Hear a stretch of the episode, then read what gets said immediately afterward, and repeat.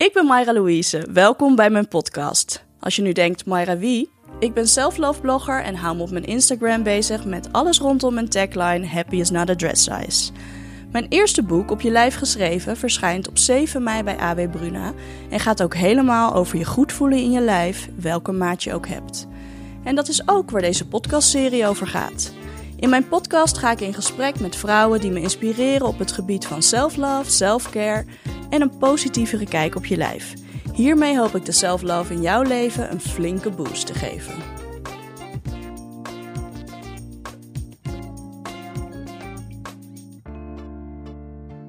Welkom bij mijn podcast. In deze eerste aflevering duik ik samen met Daniëlle Heemskerk van Bureau Body Positive in de wereld van zelfbeeld, eetgedrag en body positivity. Als je je beter wil gaan voelen over jezelf, hoe begin je daar dan mee? Ik ben bijna twintig jaar lang altijd aan de lijn geweest. Ik geloofde dat ik pas happy zou zijn als ik dunner was. En pas rond mijn dertigste ontdekte ik dat dit grote onzin is. In mijn boek en in deze podcast deel ik met jou mijn grootste inzichten van de afgelopen jaren. En ik voelde me jarenlang echt heel alleen in mijn struggle, maar ik heb juist ontdekt hoeveel vrouwen eigenlijk worstelen met hun lijf en zelfbeeld. Daarom ben ik voor mijn boek ook in gesprek gegaan met andere vrouwen en experts op het gebied van lichaamsbeeld. Een van die vrouwen is dus Daniëlle Heemskerk van Bureau Body Positive. Daniëlle, fijn dat je er bent. Dankjewel. En dat je wilde komen op deze vrijdagavond. um, zou je zelf willen introduceren? Wie ben je? Ja, nou, ik ben dus Daniëlle Heemskerk en uh, sinds tweeduizend vijftien trotse eigenaar van Bureau Body Positive. Uh, wat ik heb opgezet om uh, vrouwen te helpen om hun lichaamsbeeld te verbeteren en een ontspannen relatie met eten te krijgen. En vooral om een, een steentje bij te dragen aan het veranderen van onze hele cultuur rondom schoonheid, lichamen, eten, hoe we met gezondheid omgaan. Omdat ik denk dat dat wel uh, hard nodig is. Ja. Um, waar wil je dat mensen je van kennen? Oh, wat een goede vraag. Jeetje. Jeetje, wat moeilijk zeg. Ik ga er meteen vol ja, in. Zet me meteen maar aan het nadenken. Net voor het weekend. Ja, jij dacht lekker ontspannen hier naartoe te wandelen, maar ik zet je meteen aan het werk. Ja. Nou, ik denk, als ik kijk naar, uh, als ik even inzoom in ieder geval op de body positive beweging en hoe die ook in Nederland uh, steeds groter aan het mm-hmm. worden is. Dan kan ik me voorstellen, wat ik in ieder geval tot nu toe ook meemaak, dat... Um, kijk, er zijn natuurlijk steeds meer vertegenwoordigers van die beweging in Nederland, gelukkig. Ja, ja. En ik ben ook blij dat dat een hele diverse club aan mensen is. En uh, ik ben zelf natuurlijk slank en heel mijn leven slank geweest. En ik kan me voorstellen als het gaat om body positivity en gedoe met eten... Um, dat ik die stem zou kunnen te- vertegenwoordigen en dat mensen mij daar misschien van kennen. De ja. slanke vrouw die ook kan balen van haar lijf en ja, uh, met eten kan worstelen. Uh, want jij begeleidt dus vrouwen met hun eetbuien en eetobsessies. Ja. Uh, ik heb je ook geïnterviewd voor mijn boek ja. als deskundige, maar je hebt daarin ook je persoonlijke verhaal gedeeld. Ja. Zou je um, ja, dat aan de luisteraars willen introduceren, kort wat jouw verhaal is eigenlijk op ja. persoonlijk gebied? Ja, tuurlijk. Um, Ja, ik denk dat ik ergens een jaar of veertien uh, was. Dat op de een of andere reden de gedachte in mijn hoofd sloop... dat het wel echt heel belangrijk is dat ik slank bleef. Mm-hmm. En dat ik ook slanker werd. Want ik wilde wel echt nog wat dunner worden toen. Dat was eigenlijk al vrij jong. Ik was als meisje gewoon altijd best wel onzeker en heel bescheiden. En erg uh, aan het twijfelen over wie ik was. En of ik wel goed genoeg was en leuk genoeg en slim genoeg. En op de een of andere manier werd mijn uiterlijk en mijn lichaam iets om een hoop controle over te kunnen hebben. Dus ik begon denk ik rond mijn vijftiende met uh, mijn eerste lijnpoging. Mm-hmm. Uh, minder eten, dat was het doel. Minder eten en alleen maar gezond.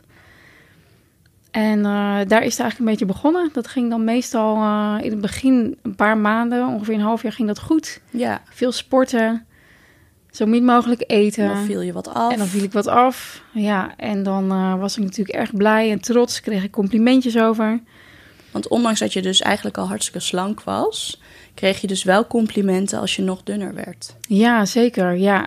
Ik wisselde gewoon steeds een beetje in fases van maat achtendertig naar maat vierendertig... en weer terug naar maat achtendertig.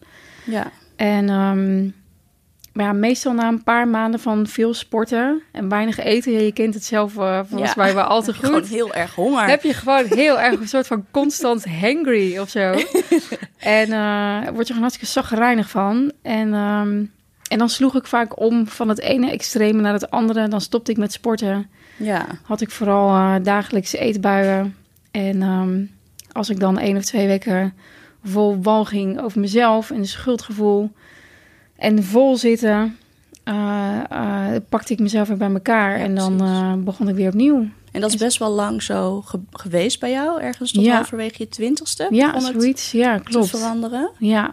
En die, die periodes, dat was eigenlijk op een gegeven moment ook waardoor ik dacht... hier moet ik iets mee. Die werden gewoon steeds, uh, die kwamen steeds korter op elkaar. Op een gegeven moment hou je het nog maar een maand vol om te lijnen en te sporten. Ja. En dan nog maar een week. Totdat je zeg maar op dat punt komt dat je, tenminste dat gold voor mij zo, dat ik op maandagochtend wakker werd en dacht, nu echt, nu ga ik echt weer beginnen. Nu moet het echt ja. weer het regime en de, weet je wel, de broekriem moet weer aan. Ja. En op maandagmiddag had ik alweer uh, een eetbui. Maar wat brachten die eetbuien jou? Wat gaf het je iets? Ja, ja, dat is wel leuk, want dat is ook echt een thema wat ik nu zeg maar bespreek met de vrouw die ik begeleid. Er zit vaak zoveel besloten in een eetbui. Voor mij was het aan de ene kant een um, hele rebelse middelvinger naar al die verwachtingen die ik voelde van de buitenwereld. Mm. Of die nou realistisch waren of niet. Ik, ik voelde ze wel. Om goed te presteren op school. Om slank te zijn. Om leuk te zijn. Om grappig te zijn. Om het goed te doen. Een goede dochter te zijn. Weet je, om in alle opzichten een beetje het soort van yeah. superwoman-syndroom. Wat volgens mij een hoop vrouwen kennen. Goed willen zijn in alles. Maar ook... Um, Uh, een eetbui was voor mij ook echt een moment om me op te sluiten en uh, te ontspannen. Ja. En uh, even nergens aan te hoeven denken. Niet aan mijn verantwoordelijkheden die ik had. Um, maar ook om dingen uit te stellen. Geen zin hebben om voor een toets te leren. Dan eerst maar gaan eten. Ja. Weet je, ja. Maar hoe voelde je je dan na een eetbui? Um, ja... Dat, waren, dat zijn natuurlijk de lows, echt, ja. hè? Na de eetbui, de walging. Ik voelde me altijd heel erg slecht. Ik had altijd ja. nou ja, een beetje hetzelfde patroon wat jij ja. hebt gehad. Alleen was het bij mij vaak, als er dan stress was, ging ik eten. Hmm. Uh, dus had ik een eetbui en dan had ik die eetbui gehad. En dan voelde ik me rot om die eetbui. Maar dan dealde ik dus niet met wat er echt aan de hand was. Ja. Dus het was echt een soort van het lam leggen van mijn emoties. Ja. Een soort verdovingsmiddel is het, hè? Ja, ja. ja. Maar ook heel erg niet dealen met wat er dan echt in mijn leven aan de hand ja. is. Ja. Dus eigenlijk wilde ik dat gewoon niet aangaan. En verlegde ik heel erg uh, die focus naar mijn lijf. Dus daardoor ja. ging het ook heel erg altijd over mijn lichaam. Ja. Uh, en pas toen ik inzag dat mijn lijf helemaal niet het belangrijkste in mijn leven was. Ja. En dat dat lijf dunner zou worden. Toen begon er bij mij pas... iets te veranderen. Hoe ging dat bij jou? Nou, ik vind het wel heel herkenbaar wat je allemaal zegt. Dat gold voor mij ook wel. En voor mij was het ook wel uh, dat ik me realiseerde dat... Um, hoe meer ik zeg maar mezelf opleg om niet te mogen eten... want iedere dag was zeg maar een gevecht tegen de eetbui. Het ja. voorkomen dat je de eetbui gaat hebben of dat je gaat overeten. En hoe meer ik mezelf zeg maar oplegde om dat niet te doen... hoe groter die strijd eigenlijk wordt. En op een gegeven moment denk je... ja, what the fuck, laat maar zitten ook. Ik doe het gewoon. Kom ja. maar op met die friet. En je ja. bent de strijdbeu, zeg maar. Je hebt heel de dag dat elastiek zeg maar heel strak aangespannen gaat. En op een gegeven moment springt het los. En, en, ja. en na, dat, na zo'n eetbui was voor mij altijd... voelde altijd een soort van uh, wakker worden. Ik weet niet of je dat herkent. Je hebt in een soort van roes even gezeten. Ja, als je eet, dan ben je echt een soort van on a high of zo. Ja. Niet dat ja. ik heel veel verstand heb van highs, maar... Ja, ja. Nee, niet op die manier, ja. ja, echt een... Uh... En, en ik kon ook altijd heel goed dat stemmetje negeren wat zei... Daan, volgens mij ga je hier straks niet goed van voelen. Dat ja. kun je heel goed... Je kunt jezelf echt ja, gek houden. Ja, dat kon houden. Ik ook heel goed wegdrukken. Ja. ja, maar dan word je op een gegeven moment wakker. En als ik dan overzag of bedacht wat ik allemaal gegeten had... Ja, dan... Uh, dat was de low, hè. Dan ja. komt zeg maar de... En hoe heb jij dit weten te doorbreken? Ja, dat is een soort van ook toevallige samenloop, denk ik, van omstandigheden. Ik merkte wel een beetje um, dat ik steeds in dezelfde cyclus zat. En iedere keer um, had ik vooral, zeg maar, na een fase van eetbuien... dat ik dacht, ja, daar gaan we weer. En ik werd steeds, zeg maar, vermoeider. Ik vond het steeds moeilijker om... de lijnfase weer op te pakken. Ja. Um, en um, op een gegeven moment kwam ik wel op een punt dat ik een beetje kon uitzoomen. En dat ik dacht, ja, als ik zo doorga, dan, dan ben ik straks tachtig. En dan, dan ging het om de calorieën in een cupcake en uh, ja, weet precies. je wel. Dan ging het om wat ik woog. Is dat dan alles? Het ging zeg maar, het werd zeg maar echt steeds duidelijker hoe een schaduwrand het geeft aan alles wat je doet en wat je beleeft en wat je meemaakt. En um, toen ben ik per toeval met de Body Positive beweging in aanraking gekomen. Ik zag een filmpje van Taryn Brumfit van mm-hmm. de Body Image Movement. Ja. En dat vond ik toen, uh, ja, nou, dat was echt zo baf, in your face, weet je wel, dit gaat over jou. En dat vond ik super inspirerend. En um, En bij mij heeft wel een beetje het vuurtje aangewakkerd toen ik, leer, toen ik een beetje daardoor in de oppervlakte leerde over de impact van schoonheidsidealen. Omdat ja. mooi zijn en slank zijn voor mij altijd zo belangrijk zijn geworden in mijn leven. En in, in gewoon hoe ik over mezelf dacht. Ja, dat maakt een soort van iets los. Een soort van iets nieuws om je aan vast te klampen. Ja, wat niet de ellende van het lijnen ja. en de eetbui is. Ja. ja. En nu nou ja, ben je een paar jaar verder of een aantal jaar verder en... Je begeleidt nu dus vrouwen die eigenlijk diezelfde struggle kennen. Ja. Um, recent deelde je op, uh, op Instagram een post waarin je schreef... We geven ons lichaam en ons uiterlijk veel te veel macht. Ik uh, vond dat heel herkenbaar, omdat oh, ik ja. altijd de voorwaarden stelde van... ik moet dunner zijn en dan krijg ik het leven wat ik echt wil. Ja. Oh, ja. Um, dus ik dacht van, nou, als ik dunner ben... dan ga ik de kleding dragen die ik echt wil. Dan durf ik op een man af te stappen in een kroeg. Dan ja. word ik echt gelukkig. Ja. Um, en ik denk dat jij dat dus ook uh, vroeger wel hebt gehad. Ja. Uh, maar wat zijn nu de dingen waarvan jij zegt... Uh, dit zijn echt mijn tips voor het dumpen van die voorwaarden... Ja, dat is wel een goede vraag. En dat vind ik. Hoe ook... heb jij ze gedumpt? Ja. Laat ik het zo zeggen. Ja. Nou, ik denk dat het in dat proces, en ik weet niet of je dat misschien herkent, ook gaat om um, in de spiegel durven kijken en durven, durven erkennen naar jezelf toe wie je echt bent. Want voor mij stond op die stippellijn van als ik mijn ideale lichaam heb, dan stond, stonden altijd dingen die ik eigenlijk niet ben. Dan stonden altijd dingen als, um, dan ben ik super sociaal en outgoing. En dan ben ik ja. een beetje de leukste in huis. En dan ben ik de gangmaker. En dan uh, kan ik heel de wereld aan. En dan ben ik reislustig. Ja. ja, dat zijn allemaal dingen die ik eigenlijk niet zo ben. Ik ben gewoon introvert, weet je wel. Ik... Ik hou niet van superveel uitgaan. Ik ben niet graag luid op feestjes. Dat is gewoon niet hoe ik ben. Nee. En, um... nee, ik had dat ook, ja. Ik dacht echt van, nou, als ik dun ben... dan vindt iedereen me leuk, vind ik mezelf leuk. Dan ja. ben ik, als ik binnenkom, die persoon waar iedereen naar kijkt. Ja. Terwijl dat wil, eigenlijk wil je dat, dat helemaal niet helemaal vaak. Niet bij nee. Mij. Nee. Nee, ja. nee. Dus dat is wel... Uh, maar ja. hoe, hoe heb jij uh, dat aangepakt? Um, ja, goede vraag. Dat is ook een soort van combinatie van een hele hoop dingen. Maar onder andere goed bij mezelf onderzoeken van wie ben ik nou eigenlijk? Wie is Daniëlle als ze niet met lijnen bezig is? Want dat is natuurlijk ook een beetje... Ja, want als je lijnt, neemt dat heel erg je hoofd over. Dat is een soort van wat je doet. Ja. Tenminste, dat was het bij mij. Als ik aan de lijn was, dan stond ik op met... oké, okay, wat ga ik nu eten? En dan was ik mijn ontbijt aan het eten. Oké, okay, wat mag ik bij de lunch? Oké, okay, wat heb ik vanavond? Oh, ik heb een afspraak met een vriendin. Uh, Oeh, mag ik dan iets slechts eten? Of, uh, nou ja, zo. En zo was ik de hele dag bezig ja. met alles wat ik wel en niet at. Ja. Uh, dus toen ik ook stopte met lijnen, toen kwam er ineens heel veel ruimte ja. in mijn hoofd en in mijn leven ook. Ja, bizar hè? Dat heb ja. ik ook echt zo ervaren, ja. Ja, en ik ben in ieder geval wel begonnen met... Want ik, er waren echt wel een aantal dingen die ik uh, niet deed of vermeed... Om, omdat ik dan baalde van mijn lijf of omdat ja. ik niet kon, uh, geen grip had op wat ik dan zou eten... En dat waren juist de dingen waar ik heel erg van geniet in het leven. Zoals, dus kun je voorbeeld uit eten geven? Gaan met vrienden. Ja. Um, de stad in, weet je wel, met, met vriendinnen of wat dan ook. Um, uh, um, naar, naar feestjes of naar vooral die avonden waarin je gewoon lekker met vrienden bent. Of lekker buiten bent. Waren vaak van die momenten...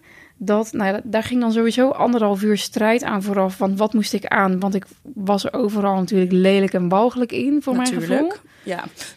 Plus het was de vraag, ja, maar dan moet ik eten. Ja. En dat wil ik niet, want dat gaat waarschijnlijk weer omslaan in een eetbui. Dus ik ben in ieder geval begonnen met die dingen te gaan doen. Weet je wel, die dingen waarvan ik normaal altijd zei... Um, die doe ik niet, want ik wil eerst slanker zijn. Ga ja. die maar gewoon wel doen. Of een bepaalde sportles of zo in een sportschool. Want dat was ook zo'n rare voorwaarde. Ik wilde dan sporten om slanker te worden. Maar er waren dan bepaald soort sporten of sportlessen... waarvan ik dacht, ja, maar ik moet eerst slank zijn... voordat, je voordat ik daaraan mag. kan beginnen. Logisch, ja. ja. Logisch. Oh, het ging echt nergens over. En waarom denk je dat het voor heel veel mensen... zoals het ook voor ons is geweest... zo moeilijk is om te stoppen of los te breken... uit dat dieet en lijn uh, en eventueel eetbuipatroon? Ja, ik denk, wat ik in ieder geval zelf heb ervaren... en ook nu merk bij de vrouw die ik begeleid... het vraagt zoveel weerbaarheid, want het is zo overal.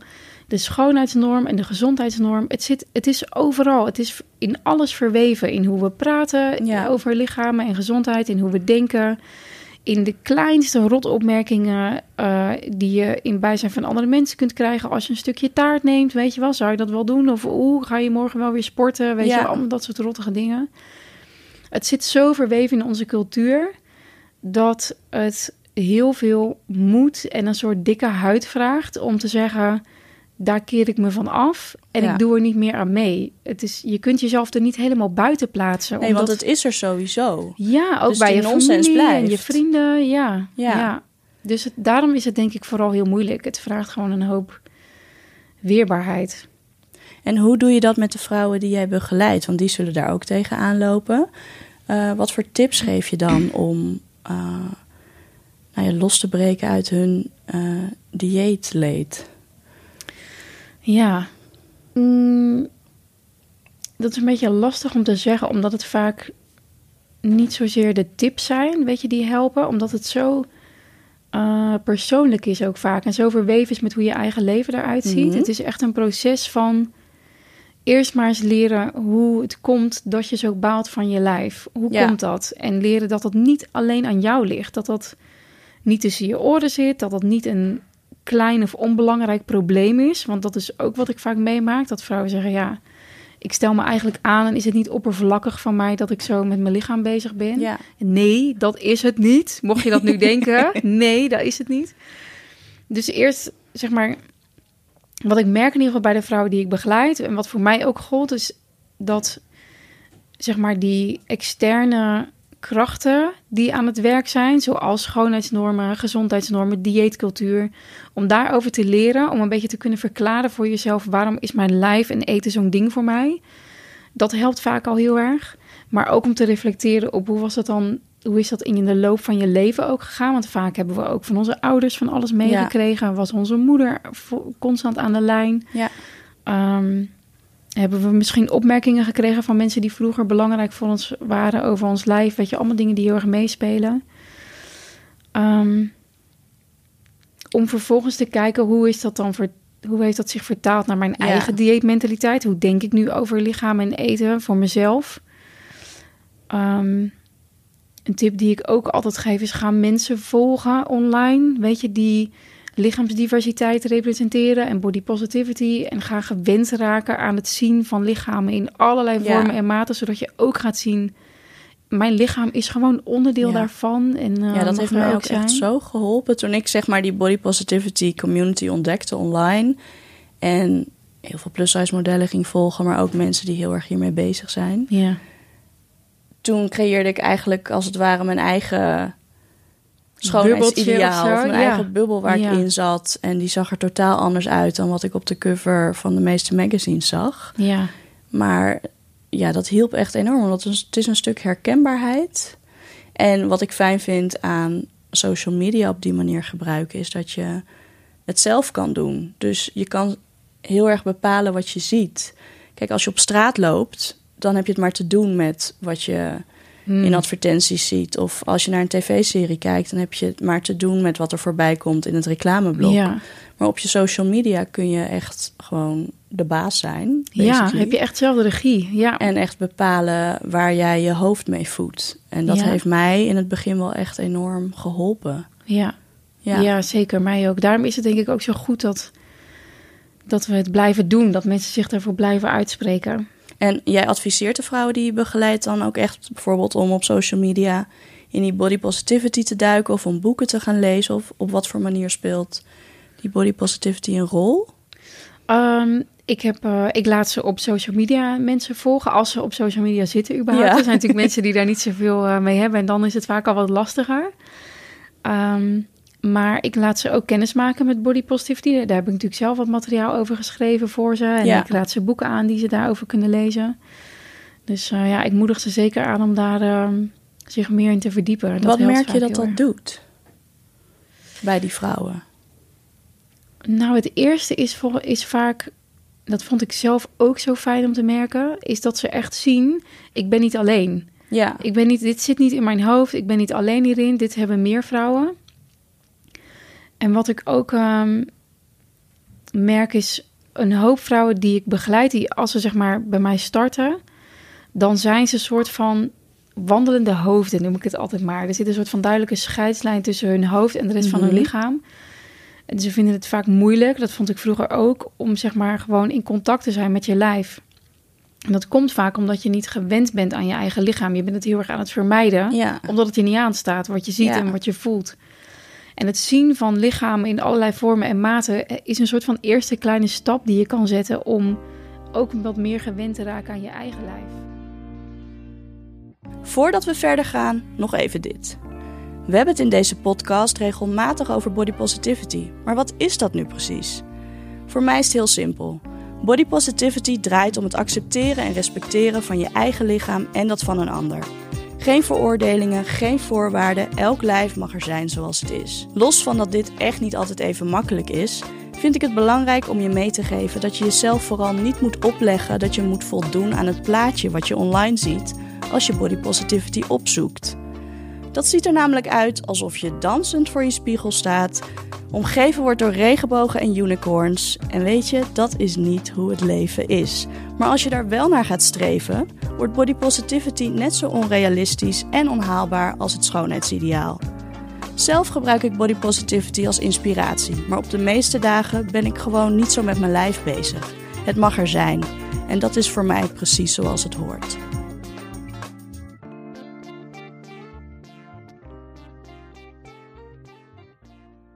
Ja, ik herken dat echt wel heel erg van die wandelende hoofd. Ik was ook een wandelend hoofd. Ja. Ik keek vroeger ook altijd uh, naar mijn gezicht in de spiegel. En de rest oh ja. negeerde ik volledig. En toen ik begon ook met die hele body positivity, Uh, heb ik mezelf echt een beetje geforceerd om naar mezelf te gaan kijken. Um, en natuurlijk zag ik in het begin dan ook echt de dingen die ik niet mooi vond. Maar ik ging ook een beetje uitzoomen en ik leerde mezelf gewoon te wennen aan mijn lijf door er naar te kijken. Ja. Uh, dus ik, ik, ik ging het niet langer vermijden. Ja. En dat is een van de dingen die voor mij wel heel veel heeft gedaan. En nu uh, ben ik een jaar of zes, zeven verder. En als ik nu naakt voor de spiegel sta, dan zie ik mijn lijf gewoon zoals het is. En ik zie nog steeds die buik waarvan ik denk, esthetisch ja. gezien ja. had het mooier gekund, tussen aanhalingstekens. Ja. Maar ik stoor me er niet meer aan zoals vroeger. Vroeger kon ik er echt niet naar kijken.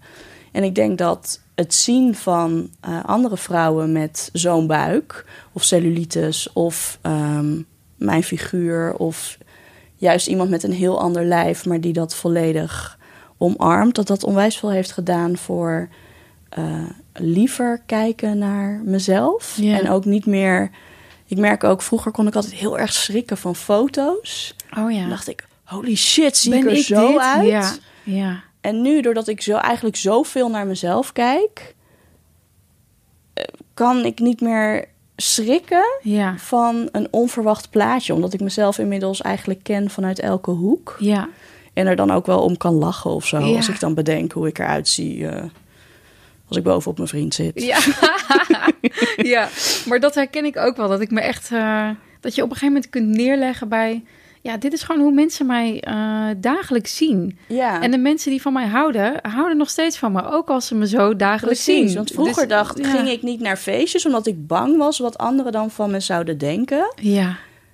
Terwijl al die andere mensen vonden me al tof, waren al mijn vrienden, wilden ja. tijd met me doorbrengen. Ja. Dus ik was alleen maar lelijke shit over mezelf aan het zeggen en mezelf gewoon nou ja, een avond voor mezelf gewoon aan ja. het verpesten... door dan thuis te blijven en te balen dat een jurk me niet stond. Ja, inderdaad. En al anderhalf uur voordat je weggaat... als wetend allerlei outfits uitproberen en niks is goed genoeg. Ik heb echt van die momenten gehad dat ik dacht... ik wou dat ik gewoon mijn, mijn lijf thuis kon laten. Gewoon met mijn hoofd naar een feest. En dat niemand dan verder de rest daar hoeft te zien. Daar kijken ze denk ik juist van op. Ja, dat denk ik ook. Maar ik zeg het ook altijd tegen de vrouw die ik begeleid... kijk naar jezelf, heel vaak en naakt. Ja. Het is gewoon net als een beetje met angst voor spinnen of vliegen. Uh, en dan bedoel ik in vliegtuigen. Uh, weet je, als je het uit de weg gaat, wordt je angst alleen maar groter. En dat is vaak ook voor ja. de angst om naar je lijf te kijken zoals het is. En, ja, uh, precies. Het is zo fijn om gewoon gewend te zijn aan je lichaam. Ja, en je hoeft het niet mooi te vinden. Het is ook oké okay als je het niet mooi vindt. Maar ja. als je er niet naar kijkt, dan blijft het een soort van... Ja, ja inderdaad. Eng. En ik heb ook wel gemerkt, um, ik weet niet of jij dat ook herkent... dat um, het ook goed is voor hoe je met eten omgaat. Omdat um, als je weer een, als je weer een beetje contact durft te maken met je lichaam... dan ga je ook weer... ga je ook weer beter aanvoelen, heb ik honger of zit ik vol of heb ik dorst of niet? Want dat was ik ook echt volledig kwijt door het lijnen en de eetbuien. Ik wist niet eens meer goed hoe het voelde om echt uh, vol te zitten. Nee, precies. Honger wel, want ik was altijd heel trots op mezelf als ik honger ja, had. Ja, ik was ook altijd je? trots als ik honger had. Ja. Met honger naar bed. Ja. Ja. ja. Maar vol zitten, ik, ik wist nooit meer zo goed wanneer ik nou op het punt kwam dat ik bijna genoeg had of zo. En maar dat is ook omdat je dan zo in je hoofd met eten en, en regeltjes ja. bezig bent. Dus dat is wat contact met je lijf vaak ook wel kan opre- opleveren. Ja, in mijn boek um, vertel je van... Uh, je begeleidt vrouwen natuurlijk met hun, uh, hun eetgedrag ook. Mm-hmm. Uh, maar je vertelt dat, uh, dat het eigenlijk... je neigt naar eerst dat eten aanpakken, maar... toch doe je dat in de praktijk niet. Je gaat eerst kijken naar dat zelfbeeld. Waarom is dat zo belangrijk om dat, om dat eerst te doen? Um, omdat, uh, kijk, de meeste vrouwen die bij mij komen... dat herken ik heel erg van mezelf vroeger... die zeggen, ik heb eetbuien. En ik wil gewoon van die eetbuien af... Ja. want waarschijnlijk ga ik dan ook afvallen. Ja. Maar mijn ervaring is dat je kunt wel aan de slag met ontspannen... Uh, gaan werken aan meer ontspannen met eten omgaan. Maar als je daar nog steeds ingaat met het idee... dat het je lichaam gaat veranderen en dat je ervan gaat afvallen... dan heeft dat helemaal geen effect. Want dan is het gewoon nog steeds je volgende dieet... en je volgende lijnpoging. Ja. Dus, om dan, um, dus dat heeft niet zo heel veel zin. En bovendien heb je, wat ik net ook al zei... je hebt een goed contact en een goede relatie met je lijf nodig... om ontspannen vaak te kunnen eten... en om te weten wanneer je honger hebt... en waar je zin in hebt en wanneer je vol zit. Dus daarom begin ik altijd met lichaamsbeeld. En ja. niet iedereen vindt dat fijn in het begin. Meestal op een gegeven moment ervaren mensen wel van... ja, dat is misschien wel uh, wat ook fijn is en wat ook beter ja. werkt... Maar ze komen natuurlijk met hun probleem. Dus hebben zoiets van, ik wil van dit probleem af. En ze denken dat het probleem eten is. Ja, en ze denken altijd dat hun probleem is dat ze te dik zijn. Niet dat ze een slecht lichaamsbeeld hebben. Er komt ja. bijna nooit een vrouw bij mij die zegt... Uh, ik heb een slecht lichaamsbeeld. Maar mensen komen bij mij met, ik wil slanker zijn. Ja. En, um, en mijn ervaring is dat een probleem met eten... Uh, is altijd een probleem met lichaamsbeeld. Ja, het is ook echt zo, want ik uh, heb het dus verkeerd omgedaan. Mm. ik ben... Uh, Wie niet, zou je bijna uh, zeggen. Rond mijn dertigste of tegen mijn dertigste heb ik hypnotherapie gehad... Oh, ja. om af te vallen. Dat heeft me uiteindelijk wel van mijn eetbuien afgeholpen. En toen heb ik soort van twee jaar... ben ik heel blij geweest met mijn lijf. Um, want ik kreeg een relaxtere relatie met eten... Um, en ik vond mezelf gewoon mooi om te zien. Ja. Maar toen kwam ik er dus na twee, tweeënhalf jaar achter van... maar je vindt jezelf nog steeds niet goed genoeg. Dus toen merkte ik hoe belangrijk het is wat jij zegt. Van ja, je kan die buitenkant wel aanpakken. Ja. Maar dat is dus niet blijvend. Want uiteindelijk ja. loop je tegen de dingen aan die echt ten grondslag liggen... aan waarom jij op deze manier naar jezelf kijkt. En dat is vaak dus helemaal niet dat lijf. Um, dus toen jij dat zei tijdens ons interview, dacht ik... oh ja, ik heb dit echt zo verkeerd omgedaan. Oh ja, ja. ja. Oh ja, oh, ik snap het heel goed. Ik kan, echt, uh, ja, ik kan het echt, echt uit ervaring uh, beamen van... ja, het, het is echt zo dat je eerst aan de slag moet met ja. hoe je naar jezelf kijkt. Ja, en dat vraagt een soort van um, de acceptatie dat je lichaam misschien wel gaat blijven hoe het is. Ja. En, uh, en veel mensen voelen dat als, als opgeven. Omdat je zo lang, dat herken je misschien ook wel, je hebt... Dat was in ieder geval bij mij ook zo. Je bent zo lang aan het streven naar een plaatje wat je in je hoofd ja. hebt. En dan lukt het echt niet. Om, om dan van de ene op de andere dag te zeggen... nou, dat laat ik los. En ik ga voor lichaamsacceptatie. Ja, dat, zo werkt het gewoon niet. Nee. Dat vraagt nee, ik las wel, laatst toevallig ook een artikel over iemand die schreef... dat ze een soort van in de rouw was... van het loslaten van dat schoonheidsideaal... waar ze weet ik hoeveel jaar naar onderweg was geweest. Ja. Omdat ja. dat was gewoon haar leven... Ja. En toen ze dat losliet, toen, dat was niet zomaar weg. Dus ze moest echt even verdrietig zijn om... dit is niet wat het gaat worden, of ja. zo. Ja. Dat is zo, ik vind dat zo fascinerend. Omdat daarin merk je hoe ons lichaamsbeeld zo verbonden kan zijn... met je identiteit en met wie ja. je denkt dat je bent of moet zijn. Als je zoveel um, hebt opgehangen aan dat lijf... Ja, vind je het gek dat je dan het gevoel hebt dat je niet goed genoeg bent... als je lichaam niet voldoet aan dat, ja. aan dat ideale plaatje? Precies. Um, nou hebben we al een paar keer het terloops gehad over uh, onze relatie met eten. Um, als je dan er wel mee aan de slag wil... of je bent eraan toe om er mee aan de slag te gaan... ik weet dat jij werkt met uh, intuïtief eten. Hoe, uh, pak, hoe pak je dat aan? Hoe pak je dat aan? Ja, als ik... Natuurlijk willen we allemaal een relaxte relatie ja. met eten... en chocola kunnen eten zonder te denken... oh, dit was niet oké. Okay. Of een appel eten zonder te denken, goed bezig. Ja, ja. Maar hoe kun je stappen zetten om daar te komen? Um, nou, zoals ik dat vaak aanpak... is uh, om, om eerst je is heel bewust te worden... van alle regels die je hebt bedacht als het om eten gaat...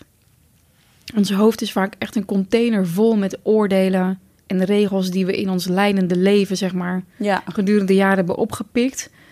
Um, dat merk ik gewoon ook heel vaak bij de vrouwen die ik begeleid. Die, weet je, die hebben weetwatches gedaan, Atkins. Nou ja, je kunt zo uh, tien of twaalf diëten opnoemen die ze vaak wel hebben ge- gevolgd. Dus we hebben allerlei uh, oordelen gekregen en, en ideeën gekregen... bij wat goed is en wat fout is en wat gezond is. En we hangen er, ja. net als bij ons lijf, onwijs veel aan op. Dus als we één keer een frietje eten, vinden we dat meteen super ongezond. Ja, moet gecompenseerd. Ja, ja. ja. En ik eet friet, dus ik ben ongezond, is vaak uh, de conclusie. Dus ik kijk eerst met vrouwen heel uitgebreid naar... hoe ziet nu je dieetmentaliteit eruit? Welke regels heb je allemaal? Ja. En dat gaat over dan heel uh, expliciete regels... zoals uh, uh, nou ja, pizza en friet is fout... en appels en salade is goed. En, um, maar ook, um, ik mag maar één keer opscheppen... of uh, ik mag niet eten na acht uur. Ik bedoel, ja. uh, hoeveel mensen dat allemaal uh, nog tussen hun oren hebben... Ja. verbaas ik me ook altijd weer over. Dat heb ik natuurlijk ook altijd als regel gehanteerd... Uh, maar ook bijvoorbeeld, nou, als ik uit eten ga... mag ik niet voorhoofd en nagerecht. Ik moet in ieder geval kiezen. Ja, weet ik moest je ook dat altijd soort... kiezen ja, tussen voor dat... en toetje. Juist. Ja. Zo, hallo, we willen toch gewoon allemaal. Ja. um, dus daar kijken we uitgebreid naar. Want als je, zodra je je bewust bent van al die regels...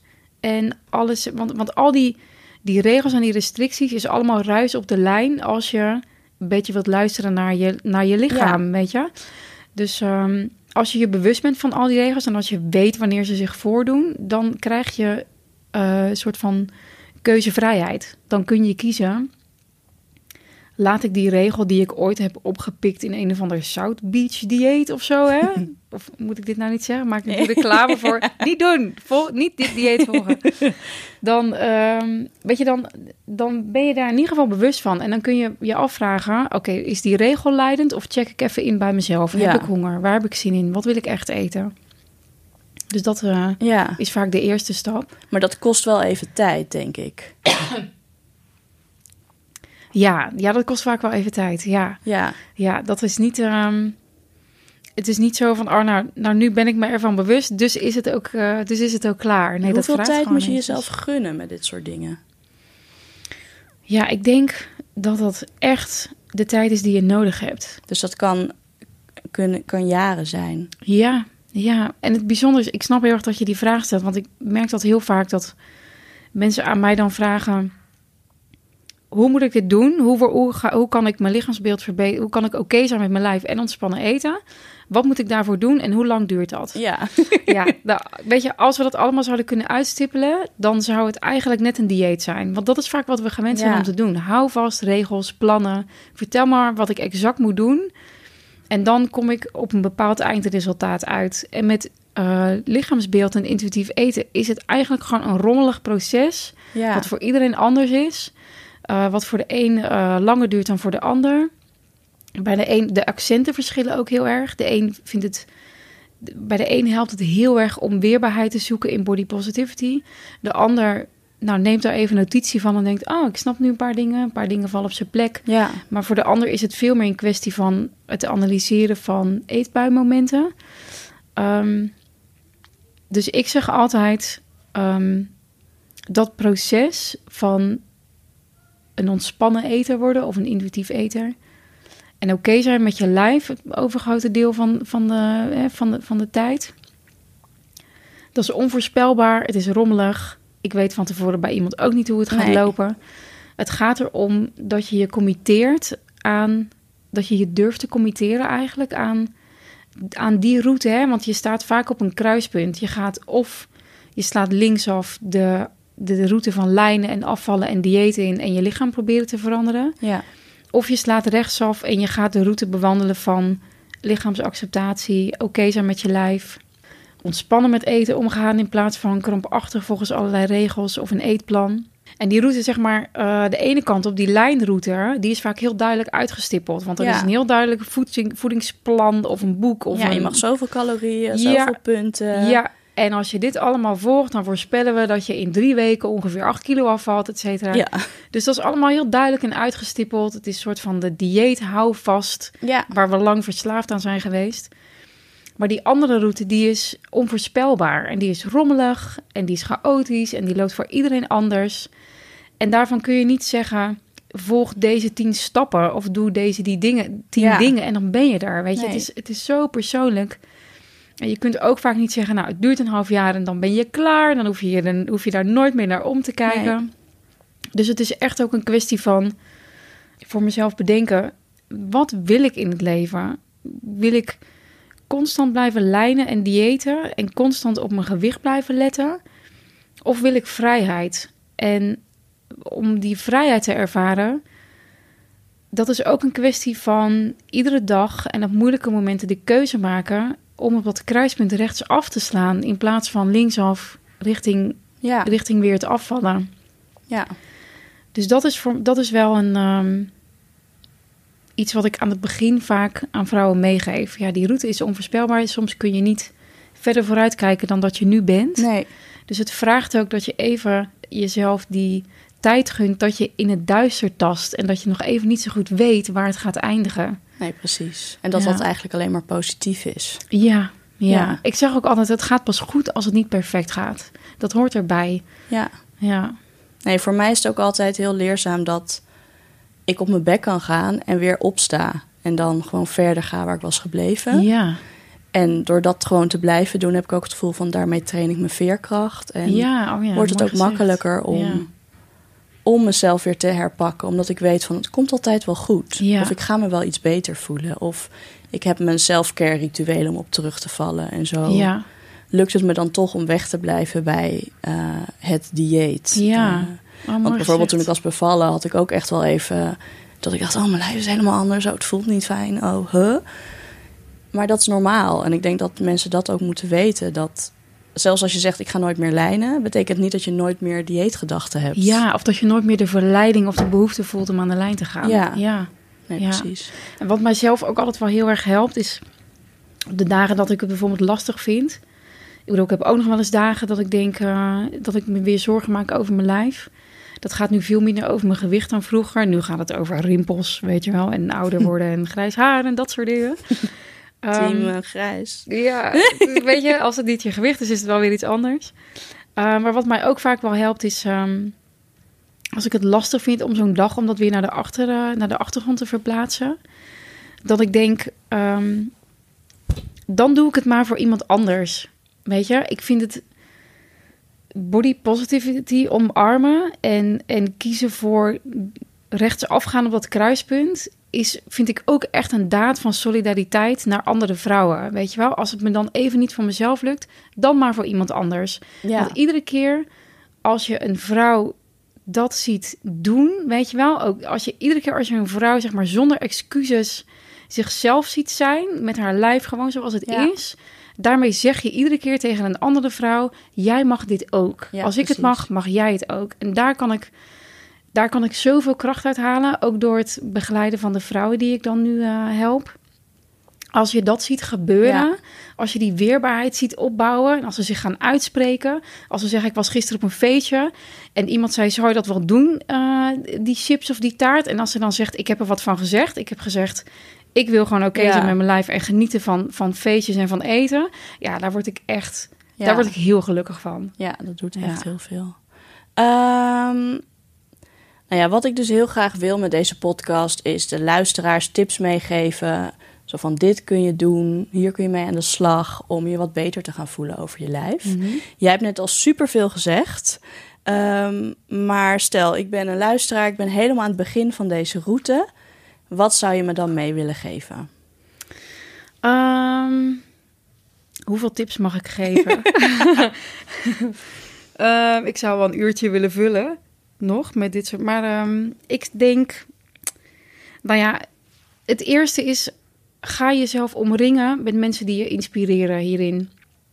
Um, online ook, als je accounts volgt waarvan je je vooral rot gaat voelen over jezelf, delete, weet ja. je wel. Ga mensen volgen die, um, waarvan je, waarvan je dus voelt, zij zijn solidair aan mij en hoe ik mag zijn met mijn ja. lichaam in de wereld. Um, Ik zeg mensen ook altijd, ga om je heen kijken in je dagelijkse leven. Als je in de sauna bent of op het strand, daar zie je lichaamsdiversiteit zoals het is in de realiteit. Ja. Uh, dat vind je niet op je social media feed waar je fit girls volgt en uh, dat is niet de realiteit. Draag kleren waar je je goed in voelt. Ik heb uh, echt een te groot deel van mijn leven doorgebracht in te strakke spijkerbroeken. Weet je, daar moeten we echt mee kappen. Draag gewoon de maat die je hebt en waar je je goed in voelt. Niet de maat dat, uh, waar je in wilt passen. Juist, niet de maat waar je in wilt passen. Met of koop niet eind... die gold jeans. Fuck gold jeans. Die wat? Gold jeans. Oh, dat gold had ik jeans. Altijd. Ja, oh ja. Ja, gewoon. Ja. En die waren vaak ook heel duur. Dat was drie maten kleiner. En ja. Ooit wil ik daarin passen. Dat hing dan aan mijn kast. Ja. Never happened. Ik kwam oh, nooit nee. verder dan mijn knieën. Nee. Ja. Ik heb dat toen een keer gelezen vroeger. En dat heb ik heel lang gedaan. Zo'n jurk of broek, zeg maar, aan de buitenkant op een hangertje aan mijn kast hangen. Ja. Om je daar dan aan dan te herinneren. Elke ochtend kijken van, ja. hier wil ik in passen. Ja. Oh my god. Oh. Ja, en, en wat ik zelf ook wel altijd wel en uh, graag meegeef is, um, neem eens echt de tijd om te bedenken hoeveel tijd en energie en geld, uh, zorgen maken over je lichaam en over eten en over je gewicht op dit moment inneemt in jouw leven. En ben je oké okay met de rol die het heeft in je leven? Ja. En als, het, als je erachter komt dat dat te veel energie en tijd en geld en moeite van je vraagt, dat het te veel ruimte in je hoofd inneemt, um, ga dan eens bedenken wat je met die, met die ruimte en die tijd en dat geld zou willen doen. Ja. Als, die, als dat vrij zou komen voor andere dingen. Maak daar gewoon eens een hele concrete lijst van. En ga die dingen doen. Gewoon met het lijf wat je nu ja. hebt. Ja, precies. Ja. Get out of your comfort zone. Ja, want dat is het wel, hè? Het is echt het leunen is echt, en ongemak. Ja. Want het doet ja. soms wel een beetje zeer. Ja. Ja. ja.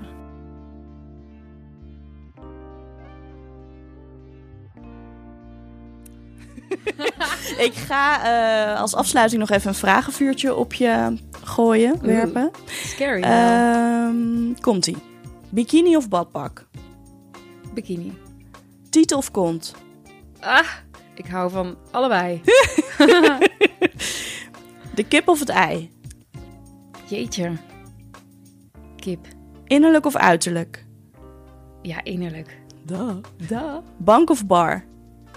Oeh, bank met mijn eigen bar gewoon thuis.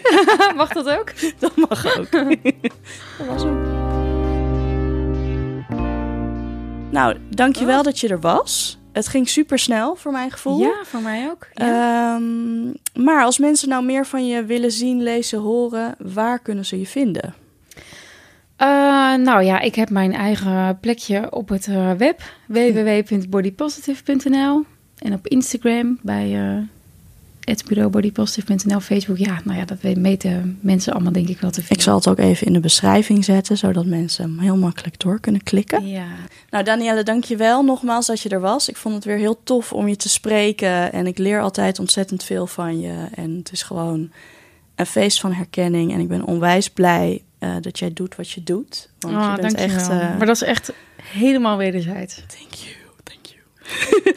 Nee, maar het is zo, ja, het is voor mij zo bizar als ik dan denk aan hoe ik vroeger was en wat ik nu doe en wat voor vrouwen en mensen ik om me heen heb. Dan ben ik gewoon echt onwijs. Yay, ja, blij. Maar daarom is het ook zo goed dat, uh, dat je boek er is.